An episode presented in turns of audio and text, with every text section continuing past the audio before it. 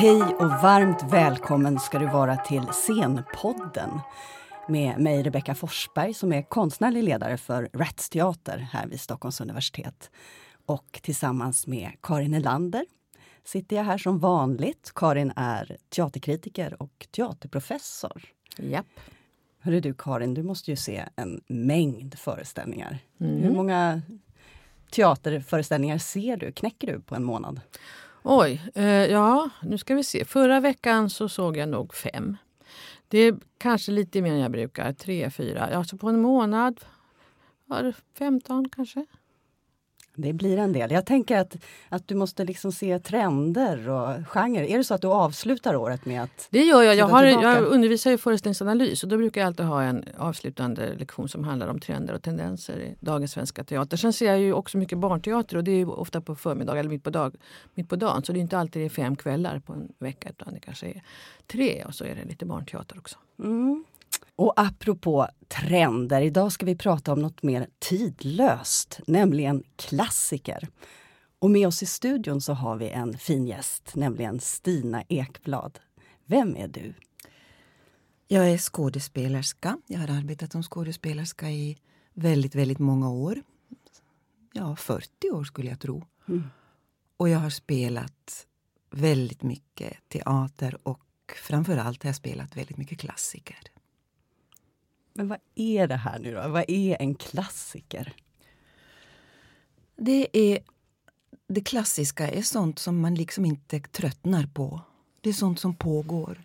Det är sånt som man inte vill lämna ifrån sig. Det är som man inte, sånt som man inte vill lämna. Sånt som man vill fortsätta med. Och Det gäller både pjäser, litteratur, musik, konst, allting. Mm. Känslan av att nej, men det här vill jag se och uppleva och hålla på med igen. Mm. Skulle du benämna klassiker på det sättet också? Ja, det Karin? skulle jag göra. Det, om jag tänker på mm, klassikerpjäser så är det ju texter som har den där förmågan att skära genom tiden och tala till generation efter generation. Som har den kvaliteten. Det är klassiker. Kan ni ge några exempel på det man säger är klassiker i textväg i manus? Ja, de självklara klassikerna det är ju då William Shakespeares pjäser. Och av de pjäserna är ju Hamlet toppklassikern kan man mm, säga. Mm. Den återkommer alltid, den vill vi alltid hålla på med och eh, närma oss från olika håll genom olika tider. Sen finns det även andra förstås. Eh, Racine, en fransk klassiker. Carl Jonas Love Almqvist kan man kalla en svensk klassiker. Strindberg självklart mm. också. Ibsen, en norsk klassiker. Sen kan man då börja fundera på när blir en pjäs en klassiker mm. och hur, hur lång tid ska det gå innan. Och mm. De här pjäserna som spelades mycket på 40-50-talen uh, Tennessee Williams, mm. uh, Arthur Miller och uh, Edward Albee. De, de pjäserna, där är jag lite fundersam själv om jag skulle kalla dem klassiker. Vad skulle du säga om det, Karin? De spelas ju fortfarande men det är ändå inte så många decennier som har gått. så Eh, och jag tänker det där... Jag tänker också ibland säger man numera en modern klassiker mm. och så. säger mm. man. Och då tror jag man menar till exempel En handelsresandes död eller sådär. Men det, sen tänker jag också klassiker så till klassikerna har ju också de antika tragedierna som ja. är liksom jätte, jättegamla, 400 år före Kristus. Där Medea är ju en sån klassiker som du också har spelat och som, mm. som kommer igen och igen och igen som talteater och dans och opera också nu. Mm. Uh, och du började med Hamlet och det är ju liksom klassiker-klassikern på något vis. Och många av de här klassikerna citerar vi också. Det är ju nästan som bevingade ord eller ordspråk eftertankens kranka blekhet. Eller... En nåd att stilla bedja. Ja. Mm. Rikard den tredje. Mm. En häst, det är ord en häst, som, som följer för en häst. Ja, mm. precis. Och även i eh, Ibsen, då, Fan Trotsarelling i mm. Vildanden. Mm. Eller Det är synd om människorna i Strindbergs drömspel. och så. Det är ju mm. citat ur klassiker som, som följer oss hela tiden. Mm. på något vis. Och du har också undervisat i det här med språk och vers som klassikern innehåller. Ja, jag hade en professur på Teaterhögskolan under några år och den hette Textinterpretation och språklig gestaltning. Det var en väldigt, väldigt bra namn på professuren, precis det den var. Ja. För det var det vi höll på med, på med att försöka tolka texterna fysiskt då. Och eh, um, att gestalta språket, vad det nu sen är. Att gå in i språket, ge det kropp och röst, vara i språket. Ur språket hämta människan, mm. presentera vara människan tillsammans med andra människor genom språket. Oerhört intressant. Mm. Jag tycker det är väldigt uh, jag tycker sånt där är väldigt roligt. Ja, och du har mm. tyckt det i väldigt många år. Jag tänker, hur, mm. hur började ditt intresse egentligen för just språket och rytmen? Hur kommer det sig att du är så intresserad av det här? Jag tror först och främst att det handlar om att jag tillhör en språklig minoritet. Jag är finlandssvensk. Och jag har väldigt starka tidiga upplevelser av att eh, växa upp uh, på ett, ett område där, där språket inte var en fullkomlig självklarhet. Visst, min familj och byn där jag bodde, så där talade vi alla svenska. Men man upplevde väldigt tidigt och väldigt starkt att det fanns ett annat språk som tryckte på från andra håll mm. och att man också måste lära sig det språket för att kunna bli en fullvärdig medlem i samhället och det var på finskan då. Och sen hade jag mycket, mycket starka sensuella upplevelser av språket som barn genom min mammas sätt att läsa vers för mig Uh, faktiskt mitt allra första minne i livet överhuvudtaget det är minnet av hennes röst när hon läser en dikt. Mm. Och det har, det har liksom följt mig genom hela livet, den där känslan av att det finns dikter och det finns rytmer och det finns ord och det finns ljud som följer en och som betyder någonting för en. Um, jag upplever språket som oändligt sinnligt, sensuellt. Mm. Eh, jag upplever det egentligen som en del av kroppen. Det är språket och poesin i det sammanhanget också är för mig någonting som är fullständigt självklart integrerat i den mänskliga kroppen, i, i andetagen, i varandet. Och det har mycket att göra med tidiga upplevelsen av att vara en minoritet, tidiga upplevelsen av mammas röst och några tidiga upplevelser som hade att göra med det finska språket då också som, som kom in i mitt liv med, med, med chockverkan. Mm. Uh, I och med att första, den första finskspråkiga människa jag mötte var skoltandläkaren. Mm. Och det var också så signifikativt, eller så typiskt detta just då att självklart språk, tänder, mun, ett annat språk och hur, hur, hur, det finska språket för mig då kopplades till smärta, fysisk mm. smärta. Han, han var fin, finsk, ja, hon, eller hon. Hon var hon finsk. Var finsk. Ja. Ja. Så man fick, höra, man fick höra det finska språket då eh, samtidigt som man upplevde en fysisk smärta. Ja. Och detta gjorde att jag fick en spärr naturligtvis mot det språket. Då. Ja, det kanske är en annan, en annan tråd, men hur som helst.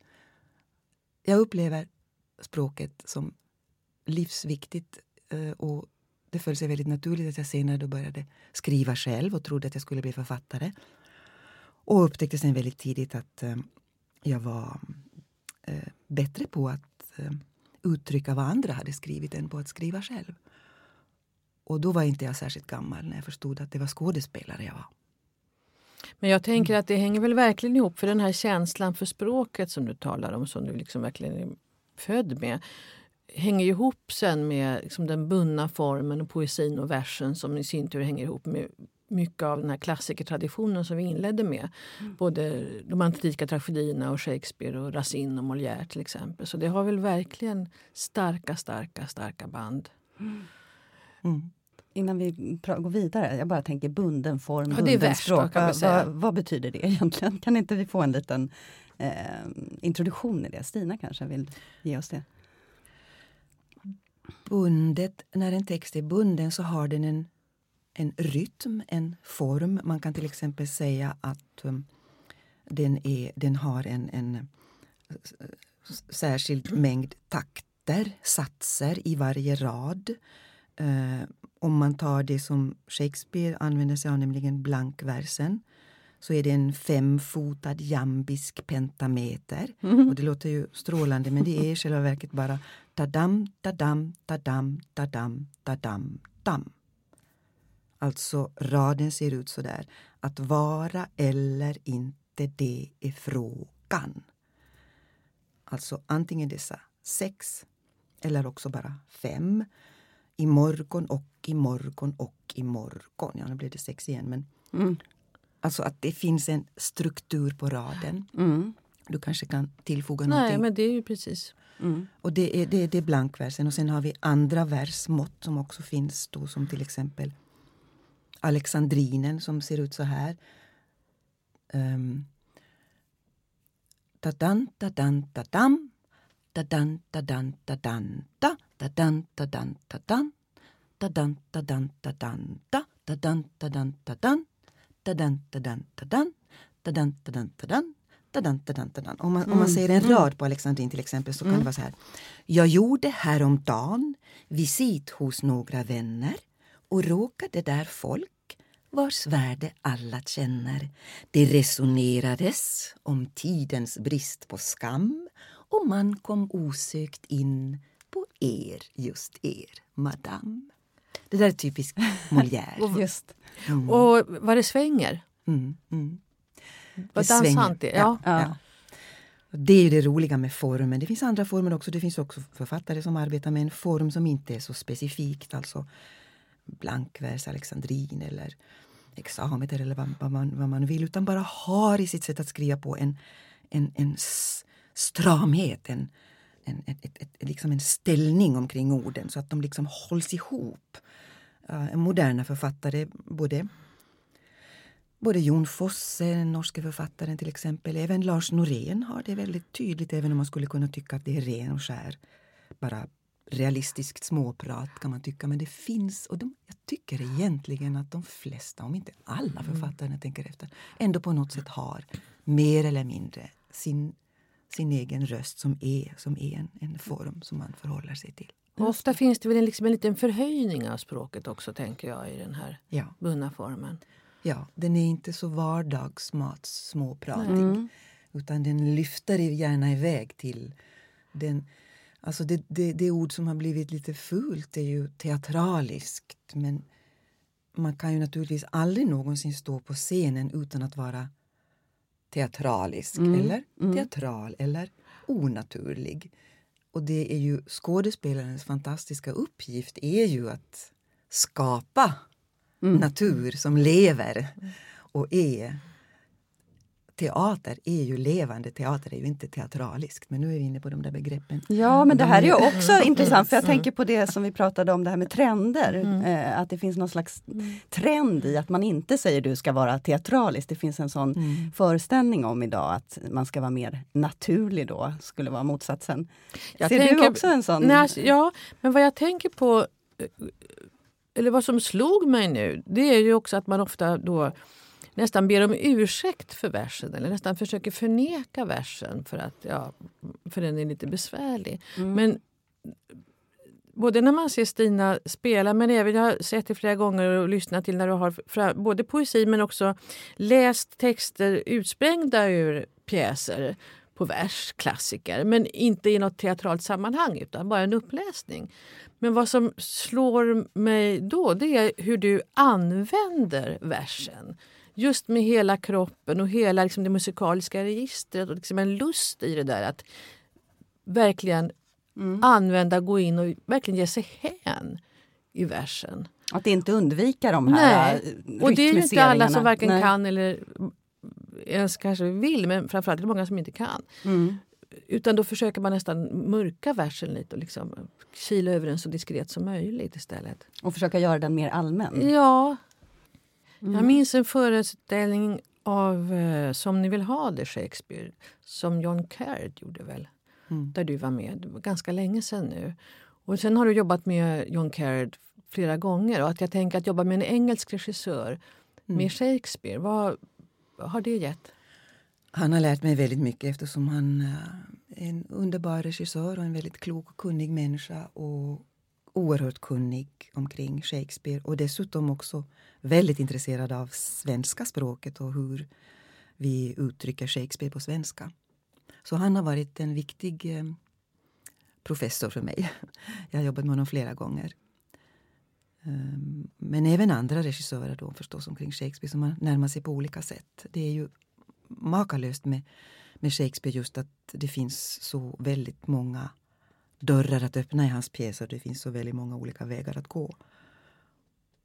Och man kan nästan göra vad som helst med Shakespeare. Jag tycker varenda gång jag ser någon förskräcklig Shakespeare-uppsättning så tänker jag ändå att ah, vad svårt det ändå är att eh, riktigt ta koll på honom. Vad är det man, man missar, tycker du, när man, när man eh, arbetar När man med... massa, massakrerar Shakespeare? Ja, ja.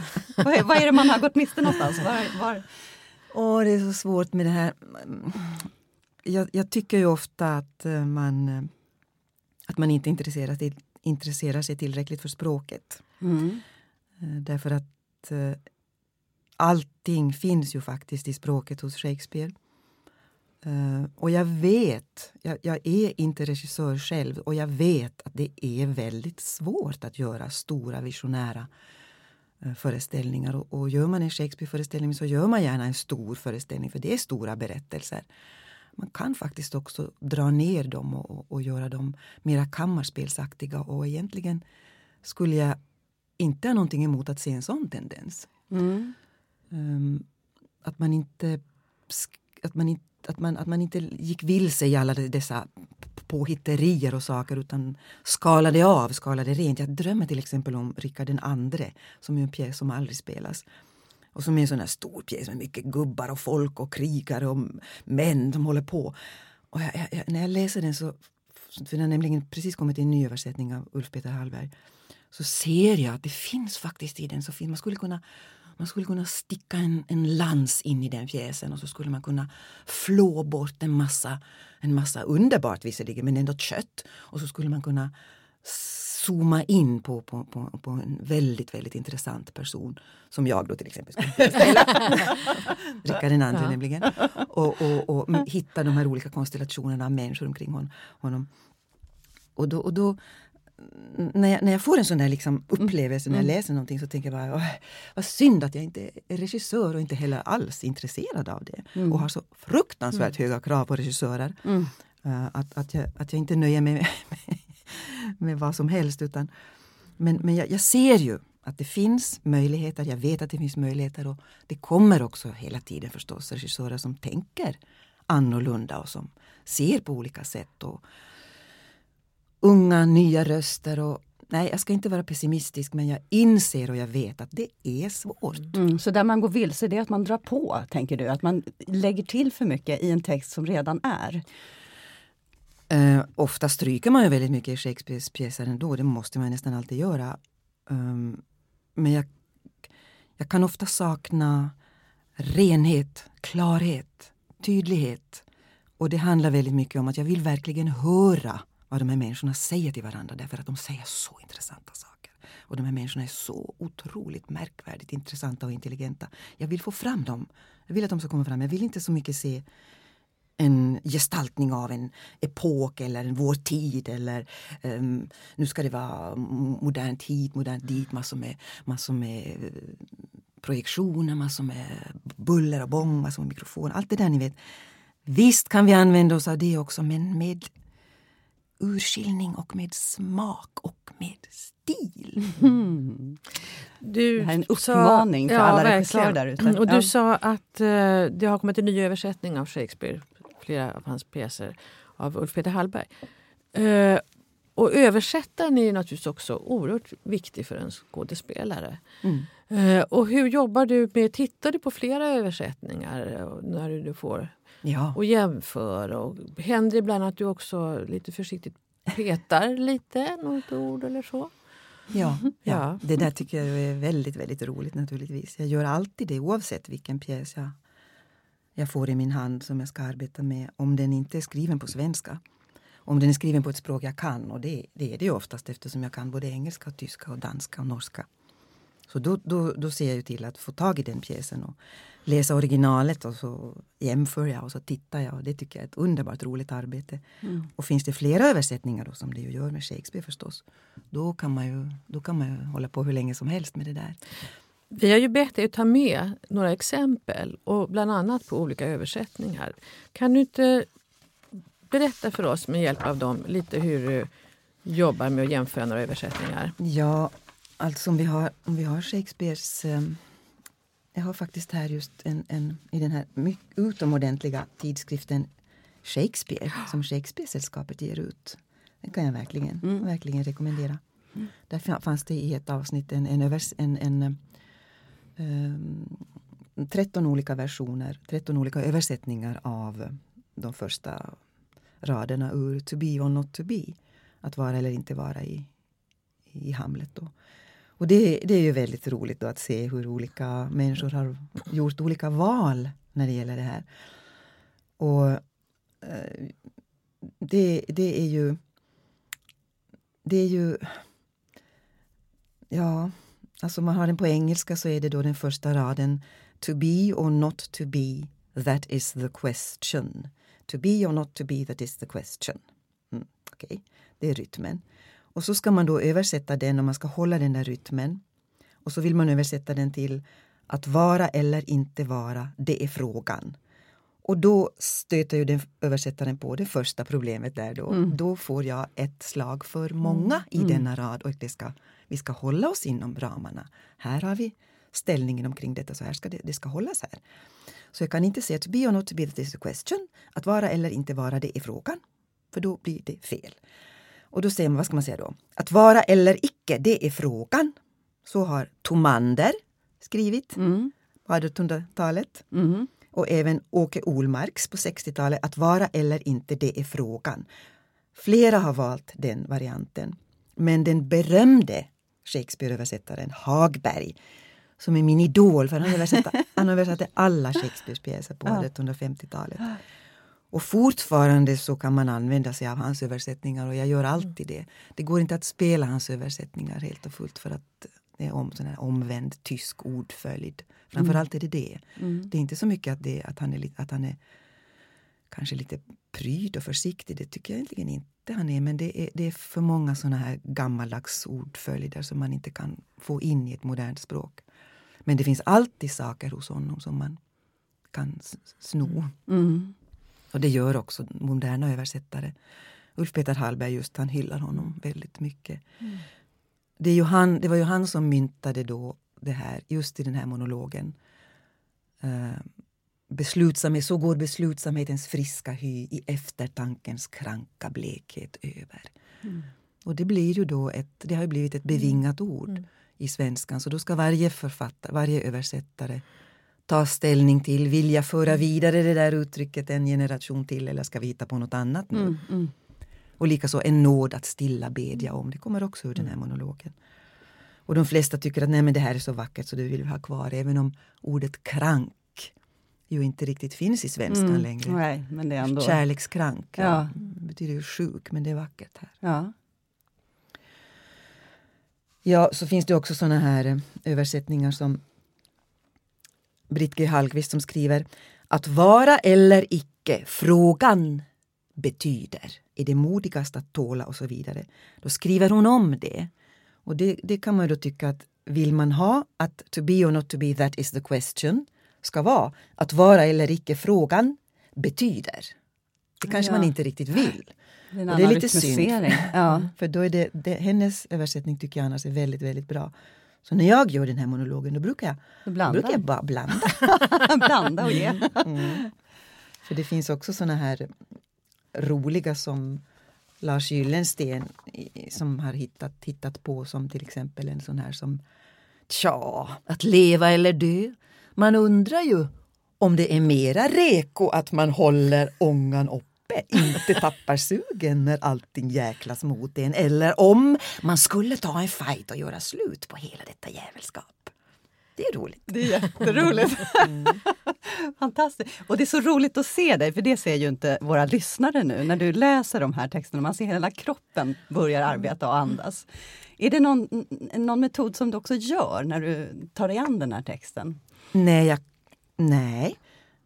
Nej, det är ju det, det, här är ju, det här är ju kropp. Mm. Det här är ju kropp. Mm. Det är en kropp som kommer ut ur en mun. Men det är ändå kropp. Det är en del av den här människan som sitter här och, och läser och säger det här nu. Uh, jag, jag, uh, jag, jag, känner ju den här texten mm, är hela ett stycke. Det är inte liksom ja. en, en nej, nej. Och så, litterär text. Bara. Nej, nej, nej. nej. Och så, så måste det vara när man är, när man är skådespelare. Då inmundigar man ju texten i hela sin kropp och för den ur sig. Mm. Den är i mig och den kommer ur mig till dig. Mm. Men det är en process som är, liksom, som är fullständigt fysisk. Alltså. Och det, Det låter som du Ja. pratar om ett eh, instrument, om man skulle likna det vid, vid en, en musiker som arbetar, som övar och övar skalor. så är det nog. Så Mm. kan man nog mycket väl säga det. Att man är det egna instrumentet och det gäller att eh, vara, vara välstämd. Så man kan Aktiv. klinga rent. Ja, just det. Mm. Övar du mycket? Har du, gör du flera övningar själv? Läser du högt? Eller? Nej, det kan jag inte säga att jag gör. Det kan jag inte säga att jag gör. Jag, jag gör. Jag gör ju alltid så mycket uppläsningar och program och håller på så mycket så att jag har alltid någonting jag ska förbereda. Mm. Och, och, och det kan mycket väl hända att jag, att jag sätter mig ner med en text och tar den och läser den för mig själv också bara för, bara för känslans skull. Men alltså poesi är ju någonting som är väldigt, väldigt bra just som arbetsredskap. Man kan använda dikter som små som små gym, små själsgym. Att, att, ehm, att säga dikter för sig själv. För skådespelare är det väldigt bra träning just att eh, bara för sig själv alldeles lugnt och mjukt närma sig en dikt, säga den, uppleva den, känna den, öppna sig för den. Mm. Jag tänker också på det här med noggrannhet. Jag, jag är själv skolad i, i klassisk ballett som, som barn. Och då stod man ju vid den här stången och öva, öva jättemonotoniska övningar. Och ofta upplevde man det som skittråkigt. Eh, och man längtade hela tiden ut till det där golvet där man skulle få göra de större etyderna. Men likt förbannad stod man där vid den där stången varje dag flera timmar. Jag tänker att det, den här frustrationen som också skapades, upplever du att dina studenter hade den här frustrationen av att man måste gå ner på detaljnivå i, i text? Ja, självklart upplevde jag det och eh, det är ju det att när man är skådespelare så behöver man inte stå vid stången eller öva sina skalor och det kan jag tycka är väldigt tråkigt att man inte behöver det. Att man faktiskt kan bli skådespelare väldigt mycket tack vare begåvning. Mm. Eh, Och jag tycker ju egentligen inte att det räcker med begåvning då. Kanske ett tag, tänker jag. Ja, ett tag, det gör det ju. Mm. Det gör det ju. Man kan Mm. komma ganska långt på begåvning. Ja. Det finns faktiskt människor som genomför ett helt eh, yrkesliv enbart på begåvning. Men hallå, nu måste jag bara få lägga mig i. Alltså jag tror inte att man... Att det inte är så vanligt att man klarar av att spela en större roll i en klassiker med, med vers på bara begåvning. Det tror inte jag, för då blir det väldigt svårt. Jag vet att det inte går. Men man kan spela annat och göra annat och man kan filma och man kan leka och man kan tralla sig fram genom ett teaterliv utan att någonsin också komma i kontakt med en riktigt krävande klassiker. Tyvärr. Men detta är undantag. Ett helt skådespelarliv utan denna träning, detta arbete och denna pågående hållande på med sitt material. Det, det, det, det går inte. Och det är det är klart att det är tråkigt när man går på skolan och är ung och man bara vill Ja, som du, ut på golvet och spela. Och, och man är ung och man är söt och man har allt framför sig och allt för sig. Att då, att då stå och eh, nöta med sonetter, alexandriner, blankvers ja. om och om igen. Ja. Och jag, jag, jag, jag tycker ju verkligen att det är viktigt att, vi, att man gör det. Nej, men nu tar vi om, nu provar vi här, nu bryter vi sönder den här texten, nu tittar vi på de här orden. Nu gestaltar vi den här färgen, den här klangen, nu provar vi en sån här frasering, nu drar vi ut på det här, nu klämmer vi ihop det, nu går vi den här texten, nu tar vi om den en gång till, nu bryter vi sönder den ett ord i taget, upplev det här ord för ord.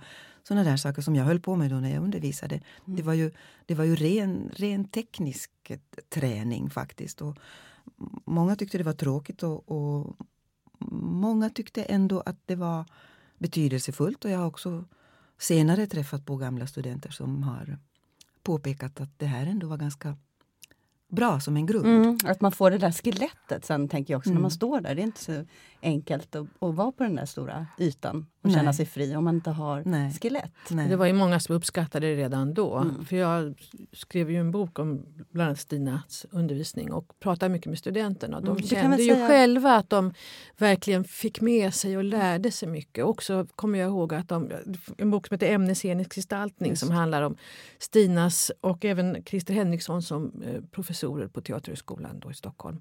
Men att du också förmedlade, eh, och det var inte så många som gjorde det tror jag, det här med att kunna erövra ett stort rum. Apropå det här teatrala, att liksom våga vara teatral och bejaka det Mm. teatrala i situationen. Ja. Som finns på teatern såklart. Ja. Det var också någonting som du gav dem. ja, det hoppas jag, det tror jag. Det är inte så lätt att få en text som börjar med ett oh. Det är verkligen inte lätt. Utan då försöker man ironisera det eller kaschera det eller äta upp det eller stryka det. Men om det nu är ett O som finns i en blank vers och har detta slag, O, då måste det vara med. Och jag tycker det är bra att lära sig att vara sådär liksom petig och strikt omkring de här versformerna. Så att man inte tar bort någonting, man inte suddar till någonting, inte håller pauser i det heller utan försöker söka liksom en jämn, tydlig rytm i det. Som grund naturligtvis. Sen ska det då möta medspelare, regissör och sammanhang och, och, och kanske bli någonting helt annat. Men att en skådespelare vet att när jag kommer till den här repetitionen och ska göra Rickard III här Visst, regissören han, han vet inte vad, eller hon vet inte vad eh, blankvers är. Bryr sig inte om det överhuvudtaget. Utan har bara en fantastisk vision om Rickard III. Visst, jag går med på det, jag spelar det. Men jag vet, jag vet ju att här är min grund. Så här ser det ut. Den håller jag mig till ändå. Och så kommer regissören att märka att det blir faktiskt mycket bättre om jag gör det. Mm. Mm. Så det här med kroppen, du har ju också jobbat med koreografer. Regisserande koreografer, Mats Ek tänker jag, har du jobbat med. Med Shakespeare bland annat och Strindberg. Och vad gör det då för arbetet med en koreograf? Jag tycker ju förstås väldigt mycket om att arbeta med Mats och med människor som har intresset för formen. Jag, jag gillar form skarpt överhuvudtaget. All form. Mm-hmm. Alltid. Jag gillar att man har något att förhålla sig till och att man har någonting som man kan bryta om man vill. Eh, jag tycker inte om anarki och råd. Nej. Eh, och Mats är ju extremt eh, noggrann, förberedd, rörelser, text, precis allting. Han har svar på alla frågor och det är roligt när regissörer har det. För då blir man ju också engagerad till att själv komma med egna tankar. Och måste det nu verkligen vara så där rakt och strikt som du har sagt? Där kan man inte tänka sig att då, får man, då, får, då är nivån mycket högre om regissören kommer med väldigt, väldigt höga krav. så här. Så triggar det också mig att, att sätta igång egna tankar omkring det. Och att kroppen att, att, att kunna arbeta, med, arbeta så, så, så bundet, så tydligt med, med sin kropp som jag ju är van att göra med språket. Det var förstås, och är förstås väldigt roligt. Han har lärt mig så mycket. Så mycket just väldigt mycket om att hålla energin inne i min kropp och bestämma själv när jag vill släppa ut den. Jag hade som yngre en tendens att bara fladdra iväg med allting för att det fanns, jag hade så mycket i mig som jag ville liksom som jag ville ha ur mig. Och, och, och, och då blev det väldigt ofta lite hakan stack ut och fingrarna, händerna fladdrade omkring. Och, och mötet med Mats framför allt, även tiden som har gått, men Mats har verkligen varit viktig för mig på det sättet att lärt mig att, att liksom uppleva vad, när kroppen är sann och när den ljuger Mm. och vad den vill berätta. Och det här med att läcka energi genom olika små rörelser och tydlighet. Det Så du om. väljer de Ja. momenten, att det inte bara eh, sprattlar runt. Liksom. Ja. ja precis. Om jag ska förenkla det här. Men, och jag tänker, men, men eh, går han in i rörelse eller eh, hur, hur, hur arbetar ni rent Om han konkret? går in i rörelse, Ja, han bestämmer eller- precis allt. Okej. Allt som man ska göra, hur Mm. man ska röra sig, varenda ben, arm, mm. finger, haka, precis allting. Mm. Men naturligtvis nogsamt anpassat till skådespelarna. Han vet ju att vi är ju inga dansare, vi är skådespelare så han arbetar med oss skådespelarnas kroppar in i minsta detalj och också förstås anpassat till vad den och den kan. Och så. Hur påverkas texten? Var finns texten i det här? I, i mellanrummen eller samtidigt som rörelsen kommer? Um, text, känsla, alltså ordet och kroppen. Alltså jag, upp, jag, jag upplever verkligen att allting hänger ihop. Eh, och har man en, en eh, regissör som är väldigt tydlig med det kroppsliga uttrycket så är det ännu mer spännande att arbeta med hur då texten faller in i tydliga kroppsliga rörelser. Om jag nu verkligen ska springa här och stanna upp här. Ska jag då säga den här texten samtidigt som jag springer? Det kanske jag ska göra för då får den en väldig skjuts och en väldig snabbhet. Eller ska jag springa först och sen stanna upp och sen säga texten? Vad betyder den då? Ska jag försöka uttala, säga orden samtidigt som de här rörelserna kommer eller de här? Eller ska jag samla ihop kroppen och vara alldeles stilla? Oftast är det det bästa. Söka stillheten, energin, rörelsen inuti men inte, inte, inte utanpå. Och där, och där kommer med min text. Det finns hur många olika vägar som helst att gå där och det är ju naturligtvis för mig som är intresserad av form och teknik och hantverk och eh, detta torra nötande är det, är det ju väldigt roligt med regissörer som, som intresserar sig för nu låter det som om jag tycker att ingen regissör inte kan. Men alltså, det är klart att jag tycker att en regissör som ser kroppar och hör mm. texter. Mm. Det är såna, såna regissörer jag önskar mig och det finns ju såna, mm. det måste man ju säga. Men klassiker kan alltså både vara den här pjäsen och den här texten och också ett förhållningssätt hur man arbetar med en form. Kan det också vara ett roll, en, en karaktär? Jag tänker att en klassiker är, i vårt fall teater, talteater, texten, pjäsen som Eh, översätts, bearbetas, tolkas, gestaltas generation efter generation för det har en sån liksom, kvalitet. Jag vet inte om det är ett förhållningssätt. Däremot kanske man kan fundera på om det är eh, finns klassikeruppsättningar. Om det finns inte bara texter utan som föreställningar som lever kvar i något slags teaterhistoriskt kollektivt minne som man skulle kunna kalla klassiker. Eh, jag tänker till exempel på urpremiären på Långdagsfärd mot natt på Dramaten O'Neill 1956. Eh, till exempel. Eller om det då finns du sa klass, ja, rollkaraktärer som ja. klassiker. Det är en intressant fråga. Finns det, Stina? Ja, men om man tänker på Hamlet, jag förstås eh, Medea, man, man tänker på de här, i de här pjäserna, gamla grekiska pjäserna där det finns gestalter som just då som är liksom arketyper. En, en, Orestes, eh, mm, Elektra. Det. det. är ju på det sättet. Och även i modernare um, tid då en sån gestalt som Tintomara i Drottningens mm. juvelsmycke till exempel. Det, det, vet, det, det, det zoomar man liksom in på en, en gestalt också när man tänker på Drottningens juvelsmycke och kanske inte så mycket på själva berättelsen.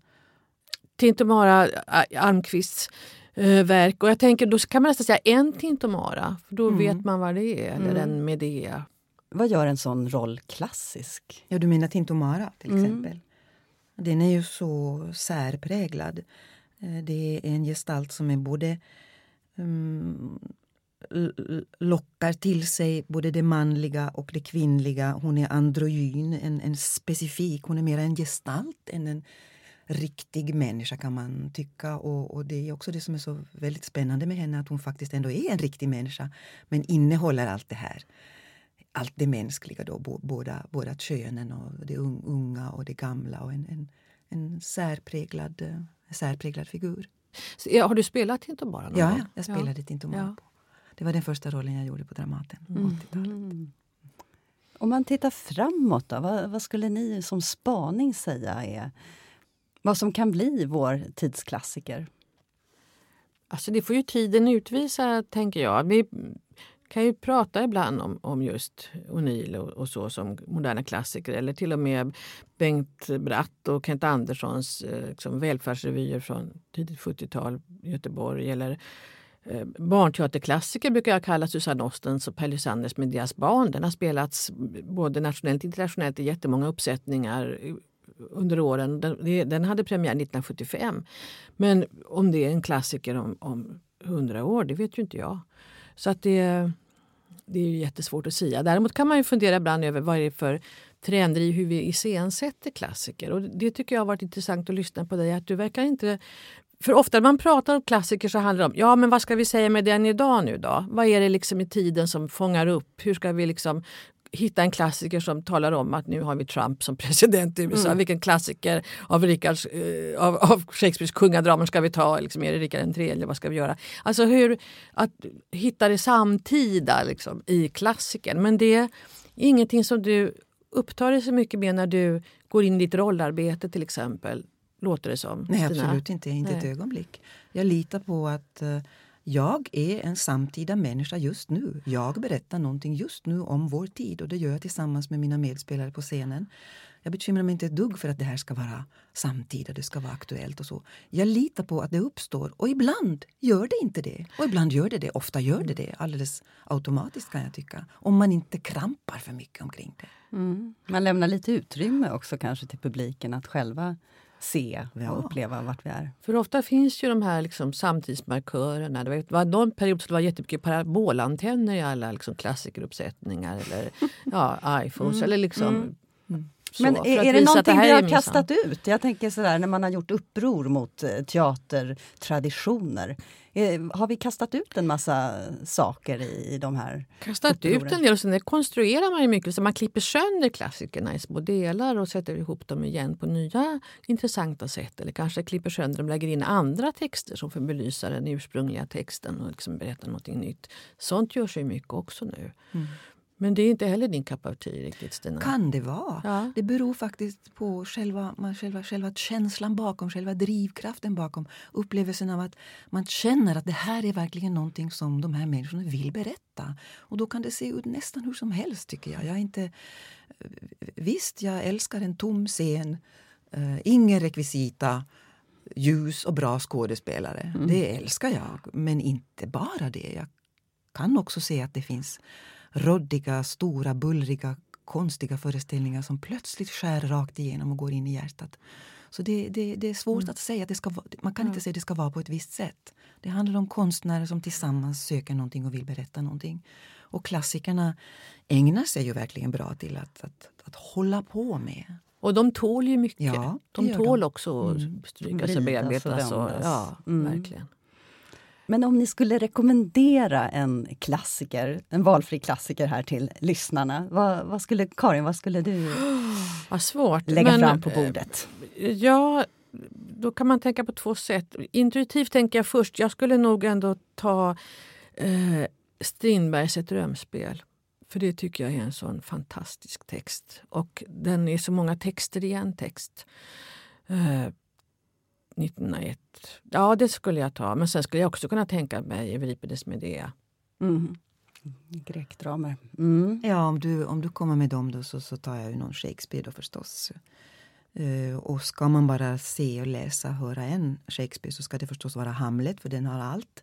Men om det är så att man vill närma sig det lite försiktigare eller lite mera uh, ja, enkelt kanske man kan säga, då kan man ju läsa, det finns ju väldigt, väldigt bra översättningar av både Romeo och Julia, som ni vill ha det, och Trettondagsafton. Och det är ju helt underbara pjäser också att läsa. Finns i fina översättningar nu.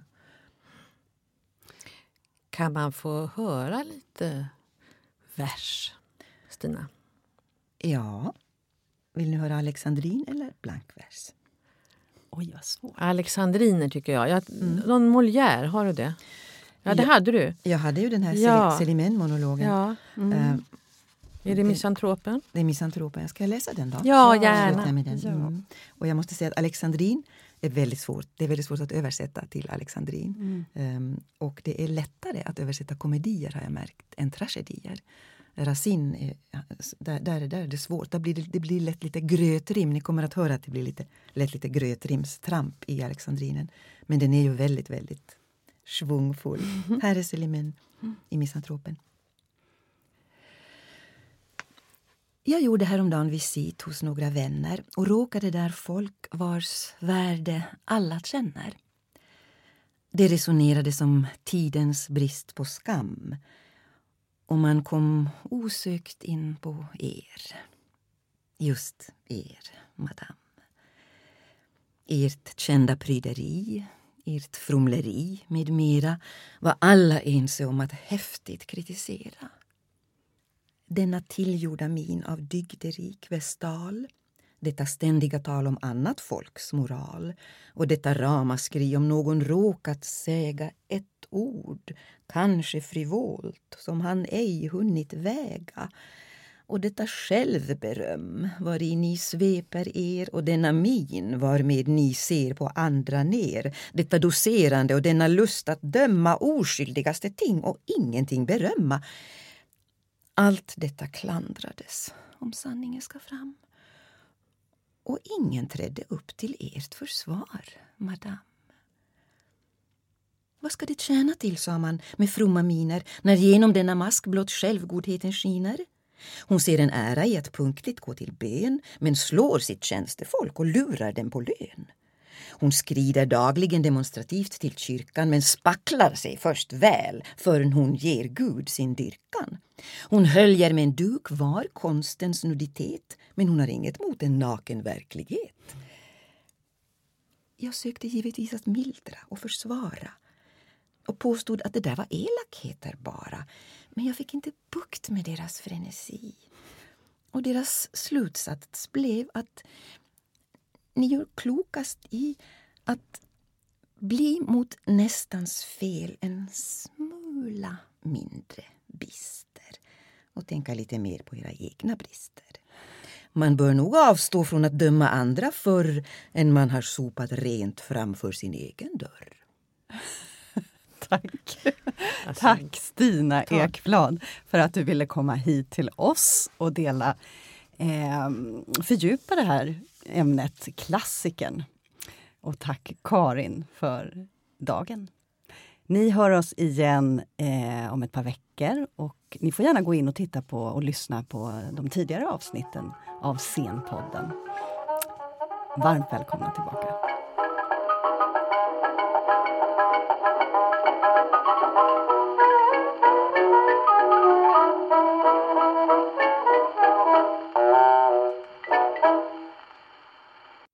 Du har lyssnat på Scenpodden, en podcast från Rats Teater och Humanistiska fakulteten vid Stockholms universitet.